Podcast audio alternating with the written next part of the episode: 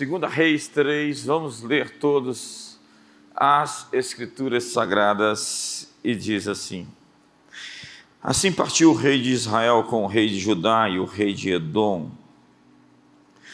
Após marcharem durante sete dias, não havia mais água para o exército, nem para os animais que os acompanhavam.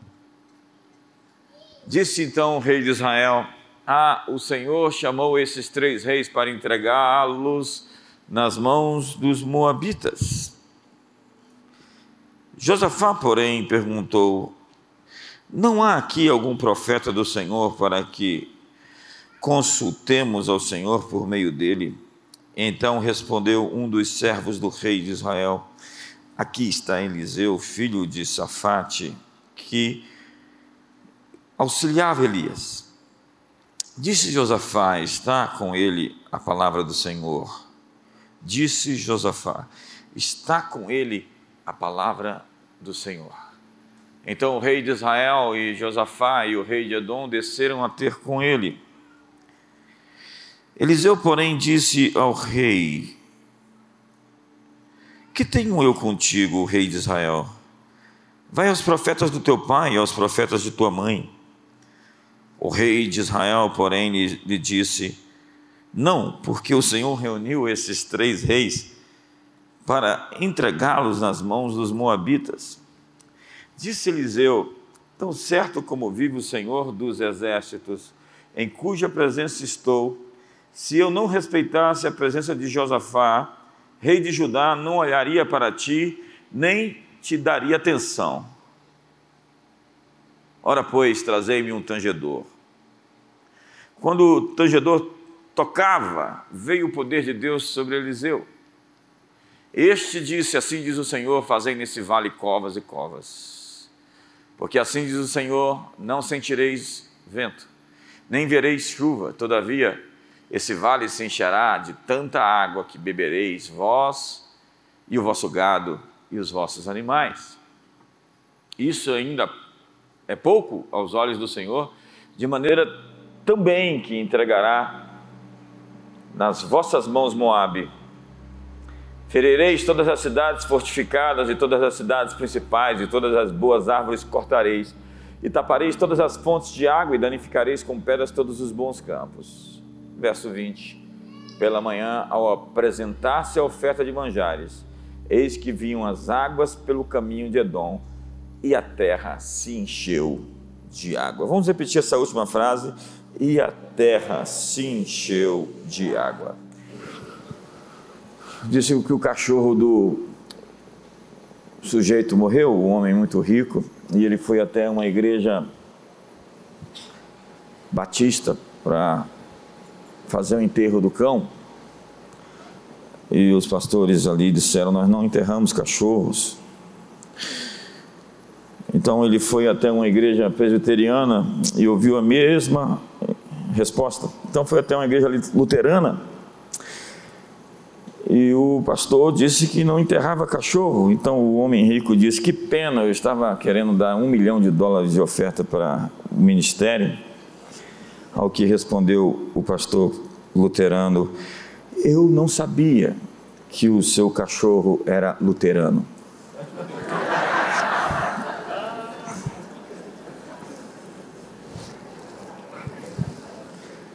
Os reis de Judá e de Israel, de Edom, estavam reunidos para lutar contra um inimigo comum, os Moabitas. Deus diz que Moab é minha bacia de lavar.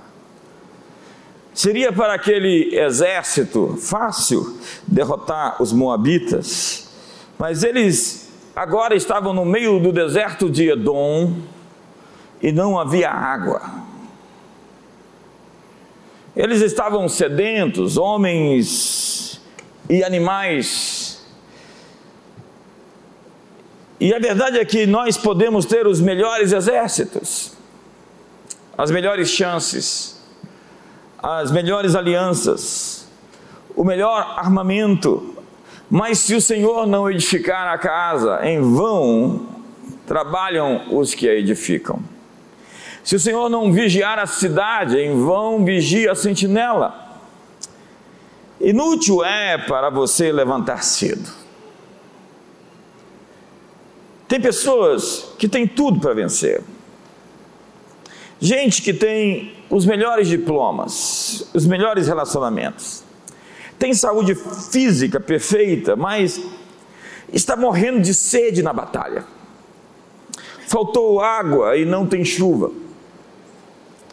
E você pode fazer tudo o que puder fazer, dar o seu melhor, gastar cada gota de energia do seu corpo, estudar até morrer, mas se Deus não pôr a sua mão, se Deus não confirmar a obra das suas mãos, você tem então limitações agora para aquilo que você quer fazer e parece que vai perder. Falta um ingrediente, falta um elemento, falta algo para lhe levar aonde você tem que estar. E há sempre algo que foge ao seu controle. Então o que você precisa é de uma palavra do Senhor. Você precisa de uma palavra do Senhor. E diz a Bíblia: Perguntou, porém, Josafá: Não há aqui algum profeta do Senhor?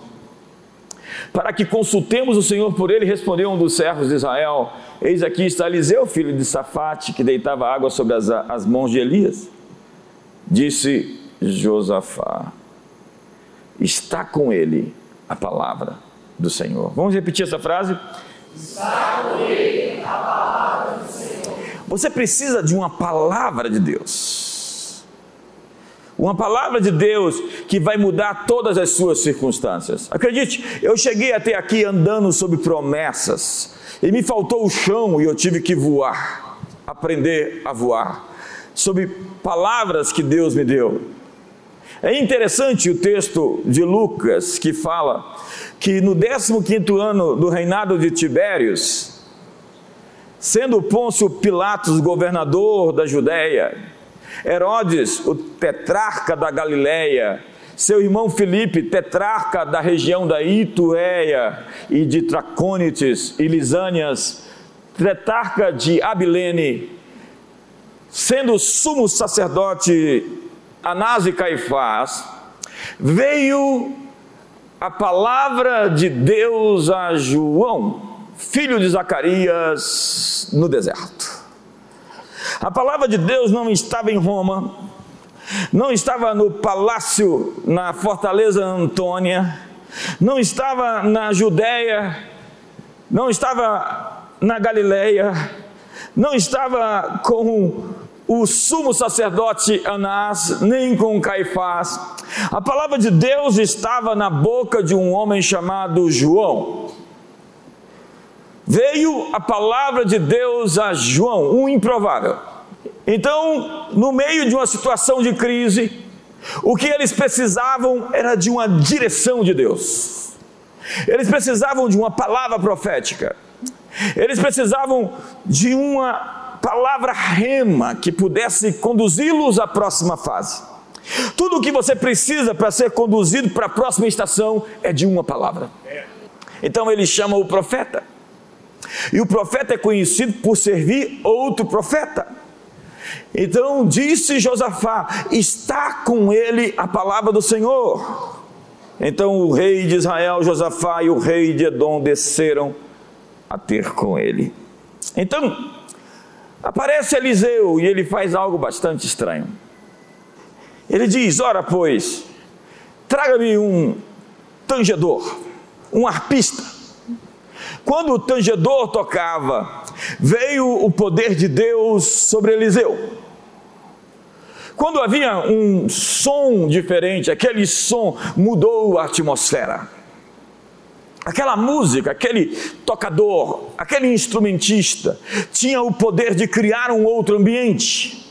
Porque o ambiente estava realmente negativo por causa de Jorão, rei de Israel que estava reclamando todo o tempo. Ambientes de reclamação são assim. Veja que ele consulta Josafá, e você pode ler isso depois no capítulo, dizendo: Vamos subir a guerra contra Moab, porque eles se levantaram, se rebelaram. E Josafá disse: Minha mão está contigo para o bem. Vamos juntos, eu irei com você. E Josafá é aquele rei muito bom, mas que faz péssimas alianças. E, e não é a primeira situação que ele passa nesse sentido, onde ele passa apertos por conta de se juntar com as pessoas erradas. O rei Jorão é filho de Acabe e, portanto, filho de Jezabel. Quem é sua mãe? Jezabel. E Josafá já tinha se metido numa confusão terrível com Acabe. E agora está no meio do deserto sem água com seu exército com sede. E quem sugeriu que eles fossem para o deserto de Edom foi o mesmo que está reclamando por não ter água e que eles estavam então destinados a morrer. E o que Eliseu tinha feito não está em nenhum manual de guerra. Você não vai encontrar Sun Tzu colocando isso na sua arte da guerra. Em nenhuma escola militar você aprenderia isso. Os generais estavam ali sem saber o que estava acontecendo, os reis não estavam entendendo nada, os soldados não acreditaram no que ouviram, e Eliseu diz: Traga-me um arpista, eu quero um tangedor. A atmosfera de vocês está péssima, nós precisamos mudar esse ambiente. As tropas estão morrendo de sede no deserto e o profeta quer música para criar um clima. Deixe-me explicar isso. Era um costume na época do, que os profetas tivessem músicos para ministrar a fim de que a atmosfera ficasse mais condutora. E assim eles profetizavam a palavra de Deus: traga-me um arpista. É realmente lindo ministrar assim, mas não adianta ficar inspirado aqui e não fazer nada quando sair, daqui, sair desse lugar. Nós temos que ter a ousadia de começar a fazer algo. Veja o que o profeta diz. Este disse: Assim diz o Senhor Fazei nesse vale covas e covas, porque assim diz o Senhor: não sentireis vento, nem vereis chuva, todavia esse vale se encherá de tanta água que bebereis vós, o vosso gado e os vossos animais. E ainda é pouco aos olhos do Senhor, de maneira que também entregará Moab nas vossas mãos. Ferireis todas as cidades fortificadas de todas as cidades principais, e todas as boas árvores cortareis, e tapareis todas as fontes de água, e danificareis com pedra todos os bons campos. Pela manhã, ao apresentar-se a oferta de manjares, eis que vinham as águas pelo caminho de Edom, e a terra se encheu de água. Vamos dizer isso? A terra se encheu de água. Mais uma vez, a terra se encheu de água. O que está faltando para você? A terra se encheu do que você precisa. Construam cisternas. Encham esses vales de buracos, de poços, porque eu vou enviar algo e você precisa guardar isso. Prepare-se para receber o que eu tenho para entregar. Você não viu vento, não há nuvens no céu, não há nada que diga que a água virá, mas cabe as cisternas. Prepare-se para aquilo que eu estou para fazer. Se você quer ver a água chegar, se prepare para ela. Nós queremos fazer algo quando vermos alguma evidência da bênção de Deus, mas a fé não senta e fica esperando para ver acontecer. Deus está dizendo: cave cisternas, porque a água vai chegar. Tem gente que diz, mas eu estou cansado de esperar, eu estou cansado disso. Eu creio que você não está cansado o suficiente. Se você estivesse cansado disso, você faria algo. Se estivesse cansado mesmo disso, jejuaria e oraria até desmaiar.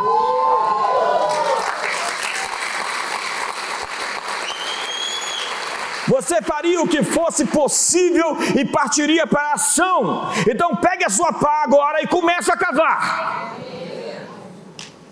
Porque a resistência é sempre mais feroz na sua fronteira do avanço, no seu ponto de inflexão.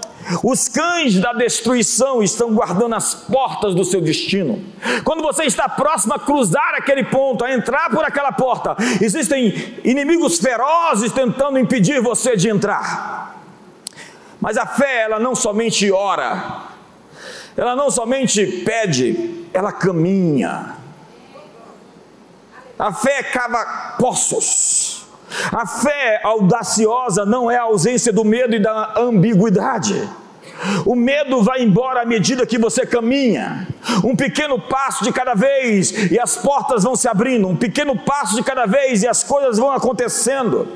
A fé não é uma droga para nos sedar através de uma vida que nós odiamos, é uma força que nos transporta para a realidade de um outro reino, para um outro lado. A fé é regida por leis e princípios, mas não pode ser condensada em uma fórmula mágica. No clássico de Malcolm Gladwell, The Tipping Point, o crescimento além do gráfico, o ponto da virada, assim traduzido em português, ele fala algo que os sociólogos chamam de a teoria da janela quebrada. A teoria da janela quebrada diz que se quiser reduzir o crime em um bairro, uma das primeiras coisas e mais eficazes que você pode fazer é consertar as janelas quebradas. Se numa parte da cidade degradada por crimes violentos, homicídios, tráfico de drogas, os sociólogos perceberam que consertar as janelas quebradas do bloco faz com que a criminalidade diminua. Isso parece um absurdo, um grande problema resolvido com a restauração de uma janela quebrada. É, é assim que funciona. Consertar as janelas envia um sinal de que a anarquia não será tolerada e de que o crime não é mais o status quo.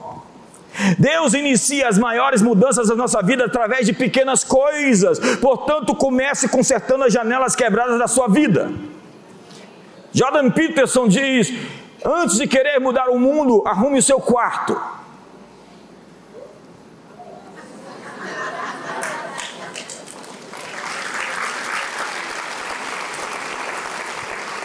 Existem três tipos de pessoas que se tratam quando se trata de cavar cisternas. A primeira pessoa tem uma mentalidade mínima, elas fazem o suficiente para passar, para conseguir, para escapar. Elas passam o tempo mínimo com sua família, elas se viram em um trabalho que atenda aos requisitos mínimos. Uma mentalidade mínima colhe recompensas mínimas. A segunda pessoa é movida pelo mantra do bom o suficiente. Elas procuram fazer boas obras com esforço médio. Elas fazem suas tarefas rotineiras para ter um bom emprego, para ter um bom casamento. Elas não estão dispostas a fazer um esforço extra. Elas geralmente se contentam com o que é bom e não com o que é grande. E há também as pessoas com excelência. Elas querem grandes resultados, grandes casamentos, grandes oportunidades, grandes recompensas. Elas não apenas enviam flores para sua esposa em seu aniversário, elas são criativas para manter a chama acesa do amor. Elas não apenas fazem o que é pedido no trabalho, elas acham maneira de ir acima do requerido e além do que foi pedido. Então não deixe o suficiente ser bom o suficiente para você quando você tem um Deus mais do que suficiente. Diga isso para seu irmão.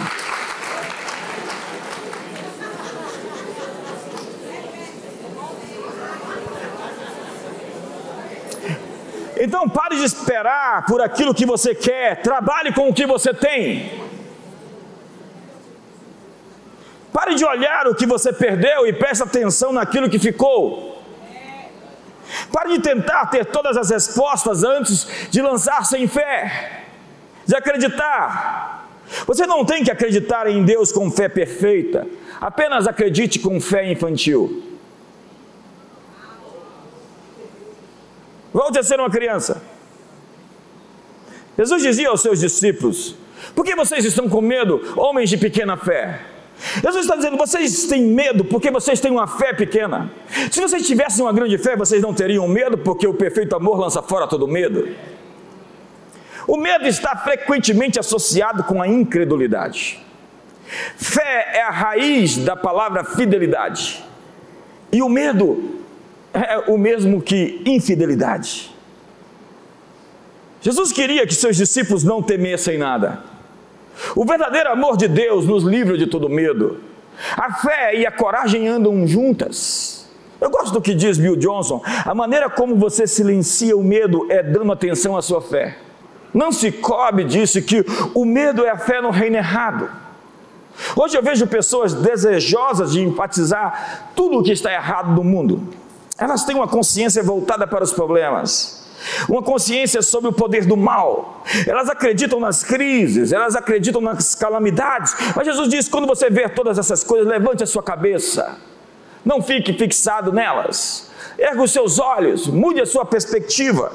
Você não pode ser a solução de um problema se você faz parte dele. O medo é a fé no poder do inimigo, é a fé no reino inferior, é a perspectiva de que Satanás tem mais poder que Deus para influenciar as pessoas ou influenciar as circunstâncias. Você vai perder os seus sonhos se você permitir que o seu medo cresça mais que a sua fé.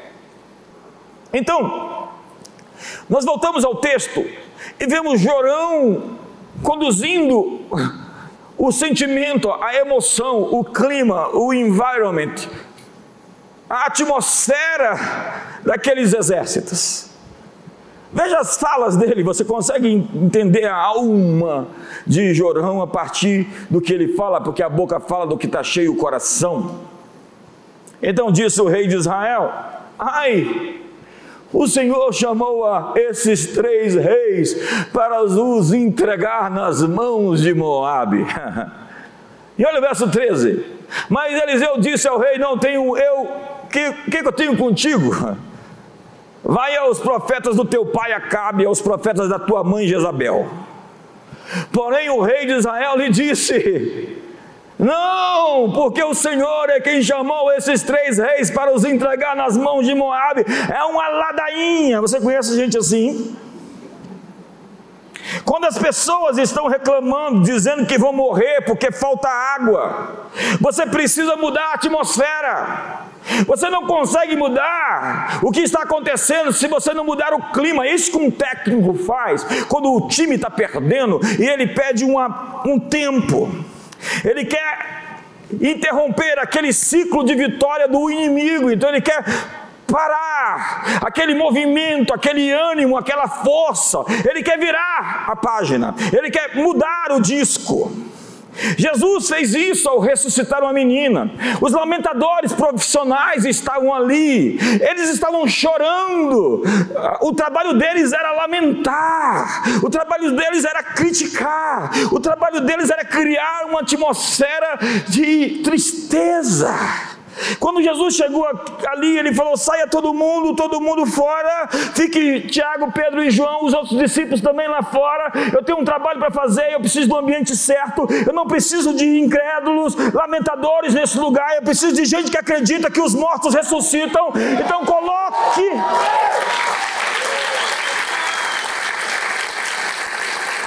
Coloque na sala as pessoas certas. Coloque no ambiente de criatividade da sua empresa as pessoas certas. As pessoas erradas vão matar a sua visão. Você tem que colocar algumas pessoas para fora da sala. Gentilmente.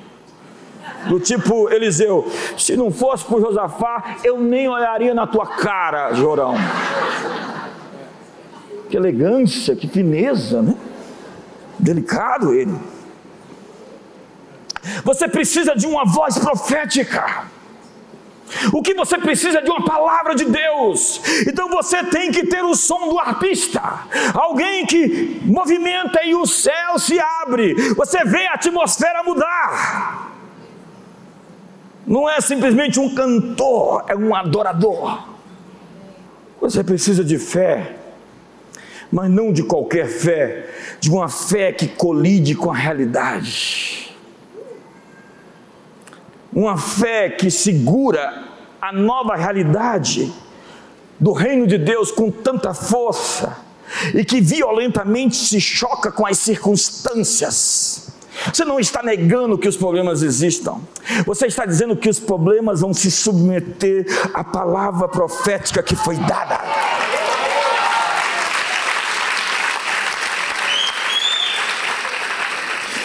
Mesmo não vendo a chuva, sem vento, nenhuma nuvem, nenhum sinal ou alguma evidência de que isso iria acontecer, o povo foi lá e pegou a sua pá.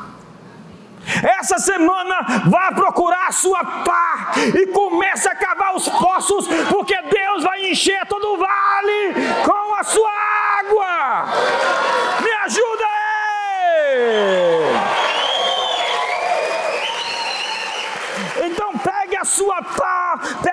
Caneta de advogado, pegue o seu bisturi de médico, pegue o, pegue o seu notebook, o seu martelo, o seu smartphone e comece a cavar os poços.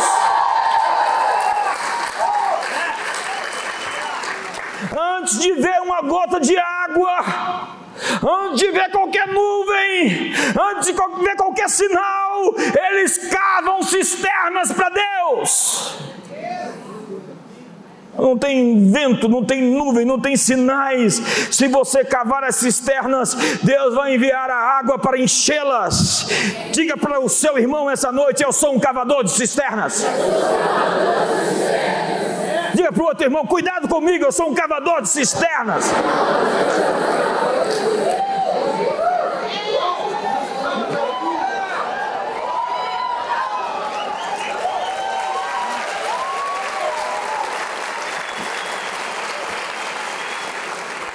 A Bíblia está cheia disso. Eu não vi o rio abrir, mas vou marchar. E no caminho ele vai se abrir. Moisés estava no Egito colocando sangue nos umbrais das portas. E alguém perguntou: Ei Moisés, você estudou lá na Harvard nos seus dias? É perito em hieróglifos. Você é doutor PHD. E você está passando um umbral, nos, nos umbrais sangue de um cordeiro. Moisés disse: Eu estou mantendo a morte à distância, senhores. E alguém disse: Moisés enlouqueceu, ele agora está indo naquela igreja do Cia.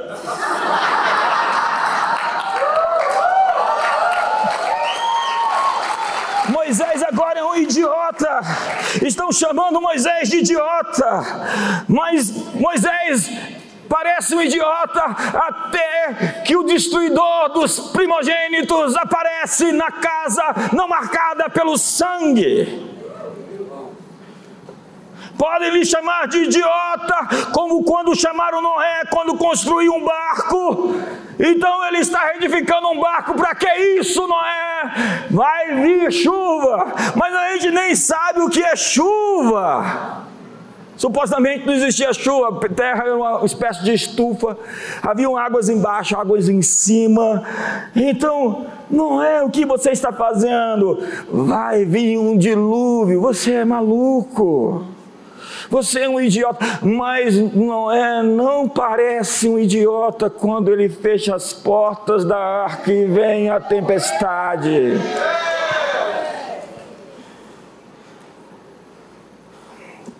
Você não vai parecer idiota quando a chuva chegar. Não vão chamar você de idiota quando o anjo da morte passar.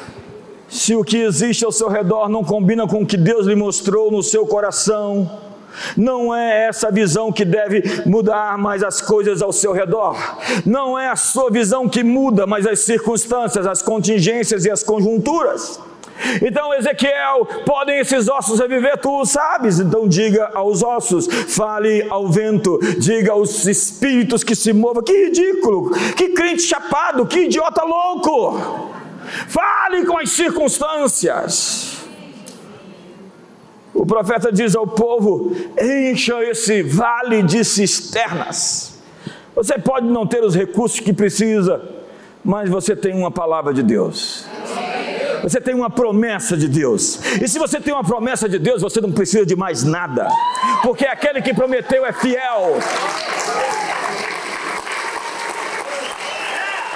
Então, então, creia no que Deus disse até o que o que você vê se torne o que ele disse. Vou repetir. Creia no que Deus disse até que o que você vê se torne o que ele disse. O que eu disse?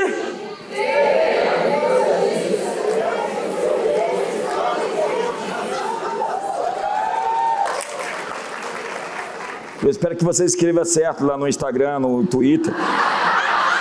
Ainda me marca como se eu tivesse dito algo que eu não disse.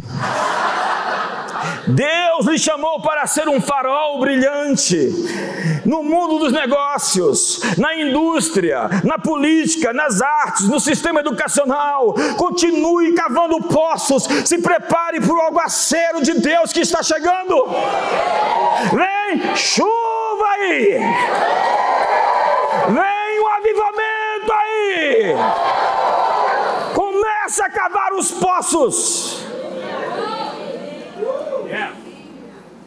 Jesus disse: não temais, ó pequeno rebanho, pois meu Pai agradou-se de dar-vos o seu reino. O amor aperfeiçoado lança fora o medo, não temais.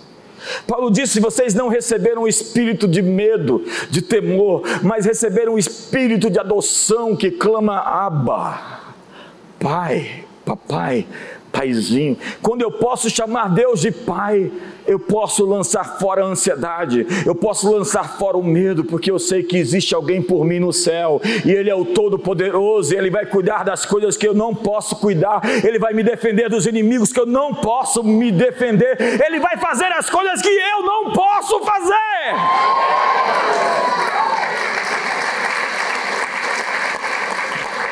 Então diz Paulo a Timóteo: Deus não nos deu o espírito de medo, mas de poder, de moderação e de amor. Você é controlado por aquilo que te intimida. Então, desânimo, confusão, fraqueza, cansaço podem ser sintomas de alguém sob o efeito do medo. E o medo ele tem uma vibração, ele exala ele vibra, ele convida o mal, ele estimula o mal. O medo apenas realiza o temor, ele atrai as assombrações. Disse que uma mulher casou-se e no primeiro dia da lua de mel na sua casa, eles foram para casa. Ela, três horas da manhã, acordou e disse ao marido: Tem um ladrão lá embaixo. O marido acordou assustado, foi lá, olhou tudo, não tinha. Tá tudo bem, meu amor. No segundo dia, três horas, tem um ladrão lá embaixo. Três horas da manhã ele desce, não tem ladrão. Uma semana depois, tem um ladrão lá embaixo.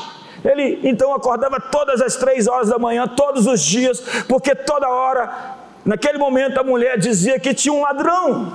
E por 20 anos ele fez isso, até que num dia ele desceu e o ladrão estava lá. E o ladrão tentou correr e fugir. Ele disse: Não, não, não, por favor, eu vou lhe dar um cheque todo mês. Minha esposa quer te conhecer. Tem 20 anos que ela sonha com você.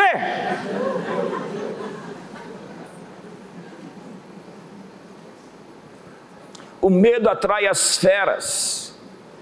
Os homens maus, os oportunistas, os golpistas, os estelionatários e os sedutores atacam pessoas inseguras. Viva com medo e tudo assombrará e atacará você. Até os cães sabem a quem atacar. Uma alma com medo é um outdoor de convite a ser agredida, abusada, atacada. Mas nem morte, nem vida, nem coisas do presente, nem coisas do porvir, e nem qualquer criatura desta ou de qualquer dimensão terão poder sobre você, se você simplesmente se lançar em confiança aos pés do Todo-Poderoso. Em todas essas coisas somos mais que vencedores. Jesus mandou olhar para cima, ordenou que levantássemos as cabeças, ao invés de ficar sintonizando o plim-plim. A igreja de Atos orava: dá-nos ousadia, coragem para pregar a mensagem. Hoje as pessoas estão sem coragem para pregar a mensagem, elas estão com medo do politicamente correto. Eu falei tanto do bolo afrodescendente que agora a padaria lá de São Paulo adotou o bolo afrodescendente, só não disse que ele tem distúrbios psiquiátricos, o bolo da nega maluca. Sabe, o salmista orava: em me vindo o temor, hei de confiar em ti. Ei, quando o medo chega e bate na sua porta, hei de confiar em ti, em Deus cuja palavra eu exalto. Nesse Deus põe a minha confiança e nada temerei. Vamos lá? Nada temerei. Vamos lá? Nada temerei. Que me pode fazer um mortal? Isaías 51 diz: Quem és tu que temes o homem mortal? Quem és tu que se esqueces de mim, do Senhor? Deus está dizendo para você temer, você tem que esquecer quem eu sou. Você tem a opção de confiar em Deus ou temer o inimigo. Então quebre o seu pacto com medo hoje. Desfaça sua aliança, seu casamento com o medo dessa noite, porque o medo quer vir lhe atormentar, mas você pode decidir o que fazer com ele. O medo se torna motivo de oração e enfrentamento para o salmista. Ele diz: Afasta de mim o opróbrio que temo porque os teus juízos são bons. Então, enfrente o que você tem medo. Josafá diz a Bíblia em 2 Crônicas, capítulo 20, viu uma multidão que se ergueu contra ele e ele foi até Deus. Ele foi até Deus. A grande chave é que ele foi até Deus. Deus prometeu a Josué a terra prometida e disse a ele: Todo lugar que pisar a planta do seu pé eu tenho dado a você por herança, mas não tenha medo. E Josué, coragem e bom ânimo. E outra vez, não te espantes, nem te assombres. Josué, coragem, coragem. É o mesmo que fé. Fé é o mesmo que coragem. Deus disse: apesar dos inimigos, Josué, das lutas, das sete nações mais poderosas, das suas cidades fortificadas, dos gigantes. Eu estou prometendo a vocês que vocês vão possuir a terra prometida, apesar das suas dificuldades, apesar dos inimigos maiores que você, apesar das suas tribulações, apesar das suas limitações. Deus está prometendo a você que existem coisas que vão acontecer, portanto, comece a cavar os poços.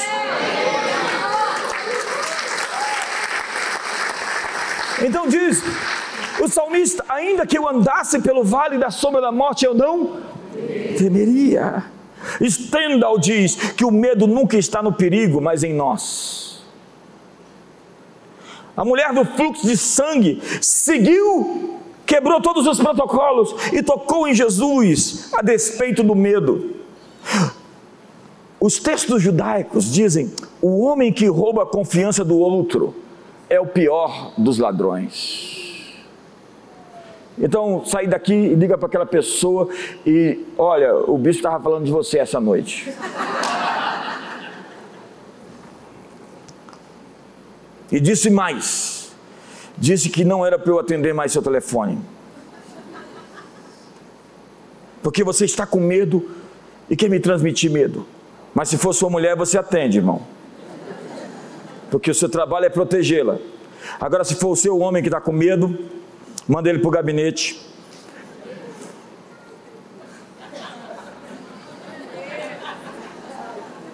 Tem um lutador de jiu-jitsu bom aqui na igreja. E a gente vai fazer o culto do amasso barro com ele.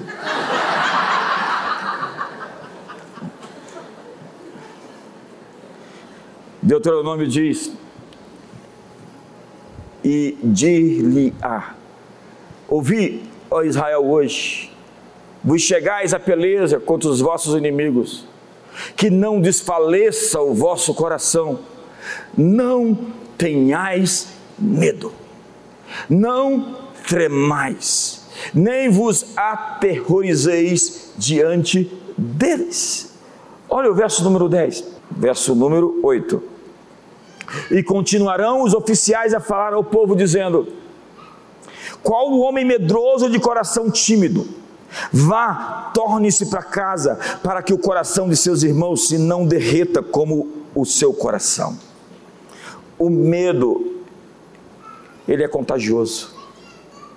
E é por isso que Gideão diz: quem está com medo, volta para casa nós não queremos você na guerra, porque nós estamos contando com a sua bravura. E se no meio da luta você derrete e sai correndo, os que estavam ali vão ser contaminados pela sua covardia. Então diz a Bíblia que todos os povos da terra verão que és chamado pelo nome do Senhor e terão medo de ti.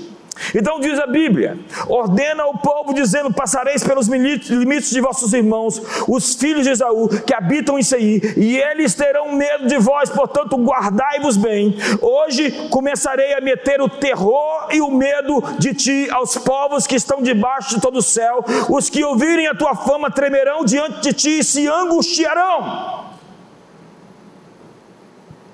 Então o sujeito estava ali, passando no cemitério porque ele queria cortar caminho até a sua casa, ele não queria fazer a volta, ele não quis pagar um Uber, e ele passou no meio do cemitério para cortar caminho, e quando ele passou, ele caiu dentro de uma cova bem funda. e ele não conseguia sair dali. Ele tentou uma, duas, cinco, dez vezes, não conseguiu. O incrível é que outra pessoa fez o mesmo trajetória e caiu no poço do lado, caiu no buraco do lado. E quando ele viu o outro desesperado, aquele que chegou primeiro, ficou quieto um tempo suficiente para aquela pessoa desistisse de tentar sair, e ele não conseguiu. Então o primeiro que caiu começou a falar para aquele que tinha caído posteriormente: não adianta gritar,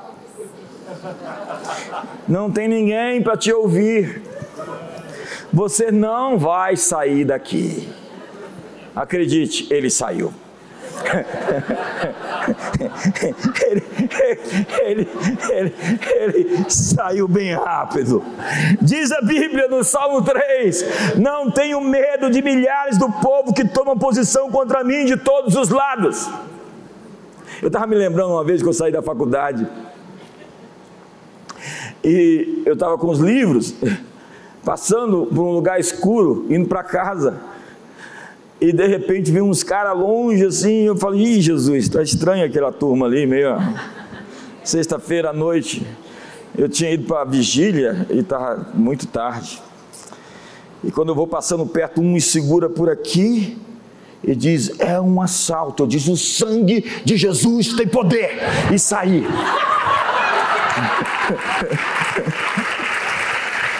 Aí um deles falou: Ele é crente. Eu falei: Sou mesmo. Ele ficou batido. Eu não sei se ele ficou assustado. Outra vez é eu, há 31 anos atrás, exatamente julho de, de, de 1991, lá no Centro de Convenções de Brasília. Eu saí de lá num evento da Neuza Tioca, 11 e tanto da noite, ia pegar o ônibus ali na, no eixo monumental, e tá, estou eu sozinho na parada, naquele mundão solitário, quase nenhum carro passava, e vem uma galera. Eu falei, Jesus, me cobre com teu sangue. E comecei a falar em língua, xaralabacantaralaba, xaralá. Xarala. E eles foram chegando mais perto. Eu chacataralaba, cantarala, chacara. E quando chega, xandaralaba, chocorolobox.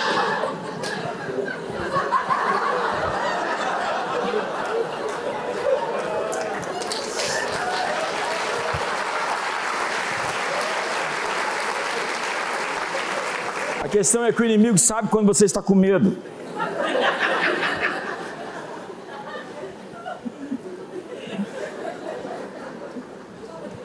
Goethe disse: Seja ousado e forças poderosas te acompanharão.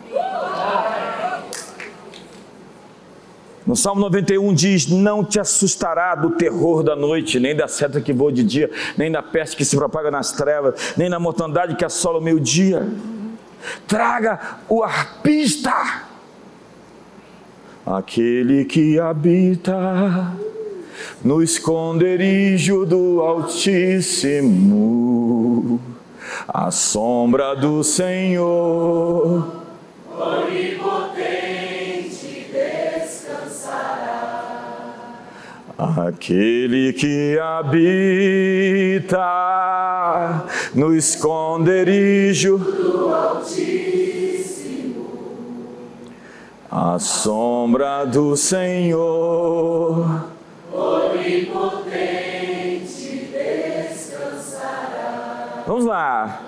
Direi do Senhor. Ele é o meu Deus. Direi do Senhor. Ele é o meu Deus. Direi do Senhor. Ele é o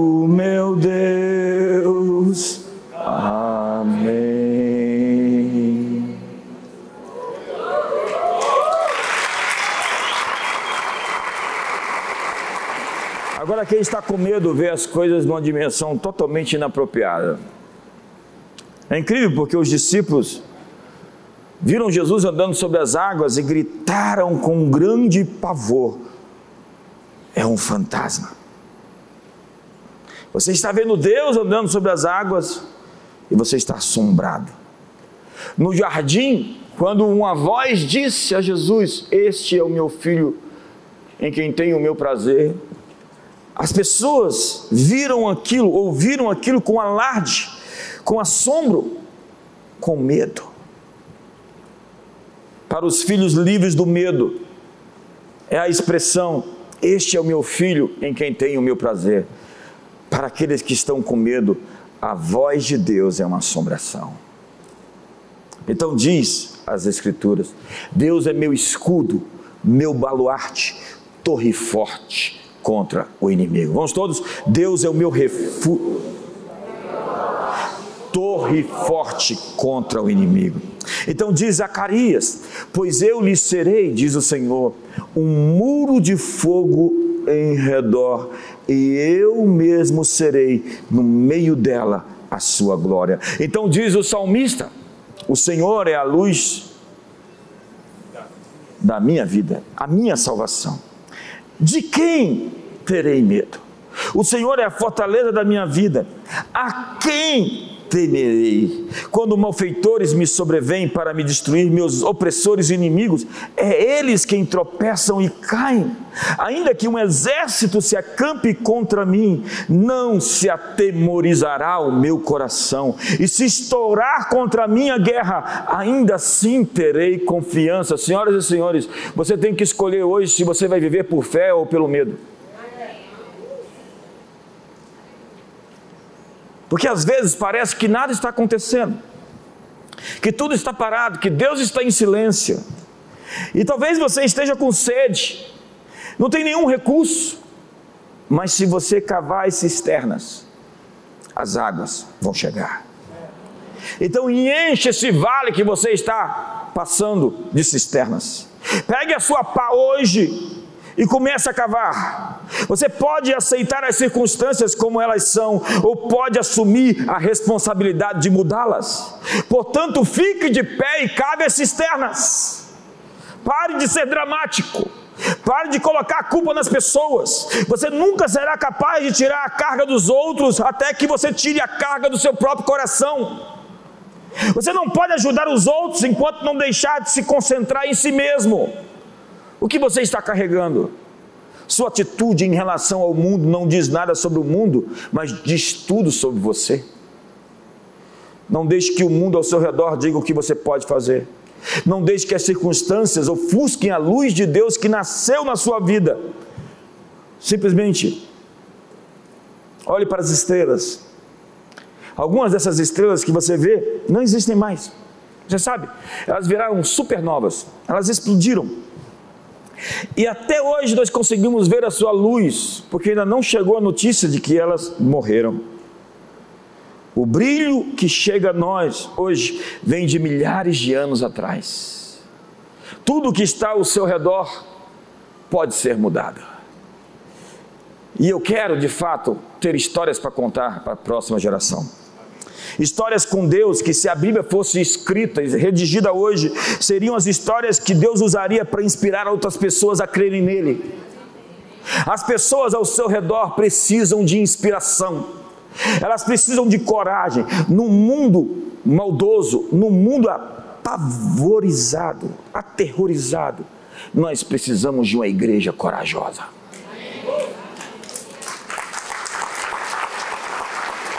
Deus não lhe chamou para tentar sobreviver, Deus lhe chamou para mudar a realidade.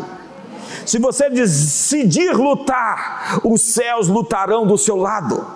Então prepare-se para a próxima fase, para o próximo tempo, para a próxima estação. Prepare-se para a vitória. Diga para o seu irmão: prepare-se para a vitória. Crie ambientes para Deus preencher. Porque Deus às vezes nos dá somente o bastante para dar o próximo passo e fica esperando que obedeçamos a fim de que possa nos dar a instrução seguinte. Essa é a essência de viver pela fé e não viver pelo medo. Você tem uma palavra profética? A palavra de Deus está aqui essa noite. Diga lá que a palavra de Deus está na comunidade das nações essa noite. Existem lugares onde a palavra de Deus não está. Mas a palavra de Deus está aqui dizendo a você: cave seus poços. Senhorita, vá na loja de noivo, noivas e começa a ver os vestidos.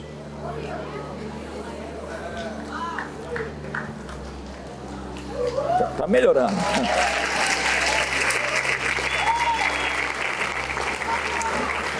Gostei desse aqui, quanto é? Deus vai te dar um marido rico, cheio do Espírito Santo e bonito.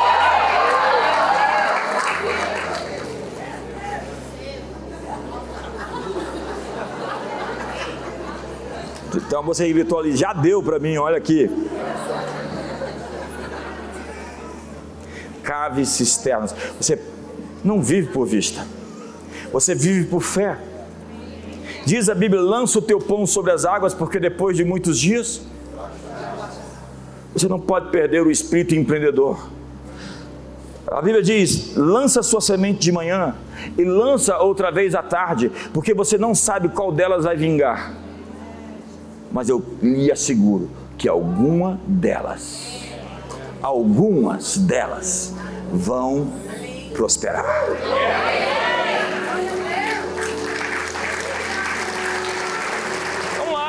Isso aí. Quantos estão empolgados? Quantos estão encorajados? Quantos vão pegar a sua paz essa noite?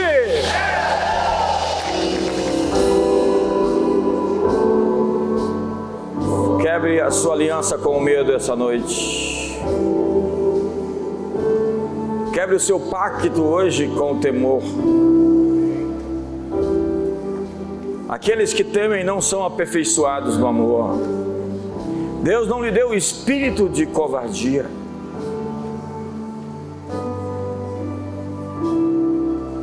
Porque recebeste o espírito de adoção.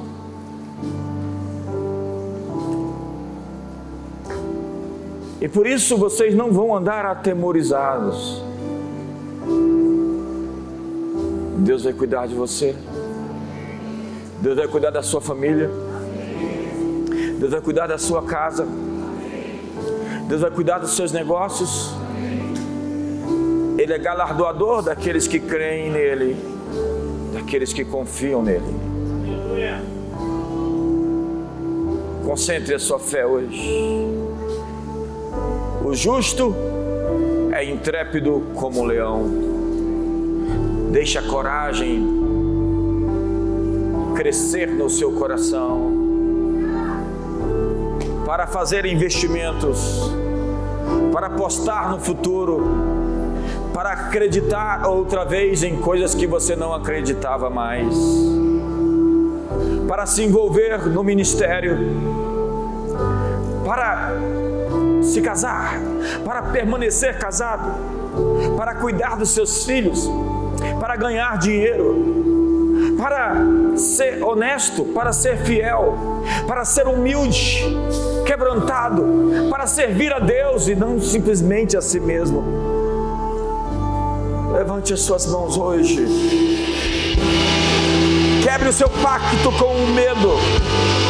Quebre o seu pacto com a covardia. Quebre a sua aliança com o inferno e com as trevas. Deixe que a coragem cresça. Faça esse grito de guerra. Defina essa nova estação na sua vida como coragem. E recuse-se a viver pelo medo. O meu justo viverá pela fé.